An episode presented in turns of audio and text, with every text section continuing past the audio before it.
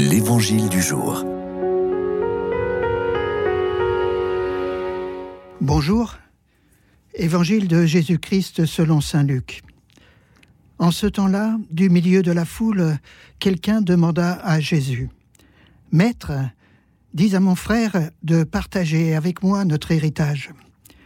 Jésus lui répondit, Homme, qui donc m'a établi pour être votre juge ou l'arbitre de vos partages?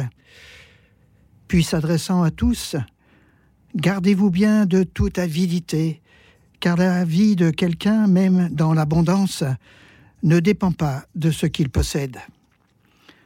Et il leur dit cette parabole.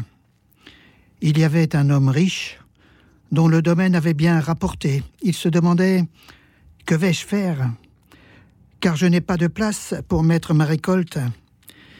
Puis il se dit Voici ce que je vais faire.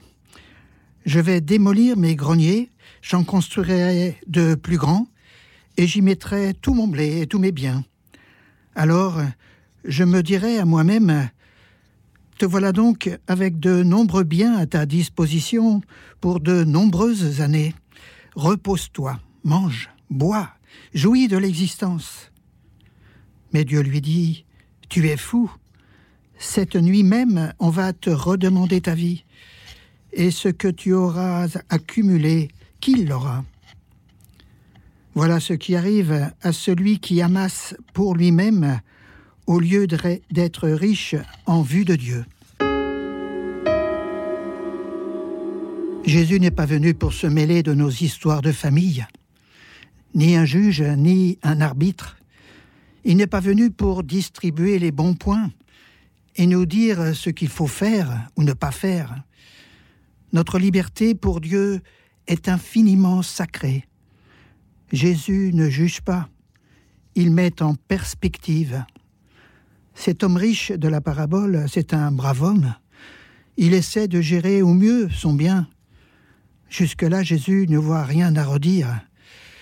Mais quand cet homme riche en vient à exprimer le fond de sa pensée, ce qui pour lui est le but de la vie, jouir de l'existence, se reposer, consommer, là, ça coince.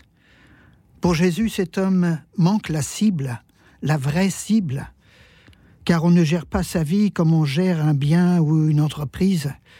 La vie ne nous appartient pas et nous a été donnée.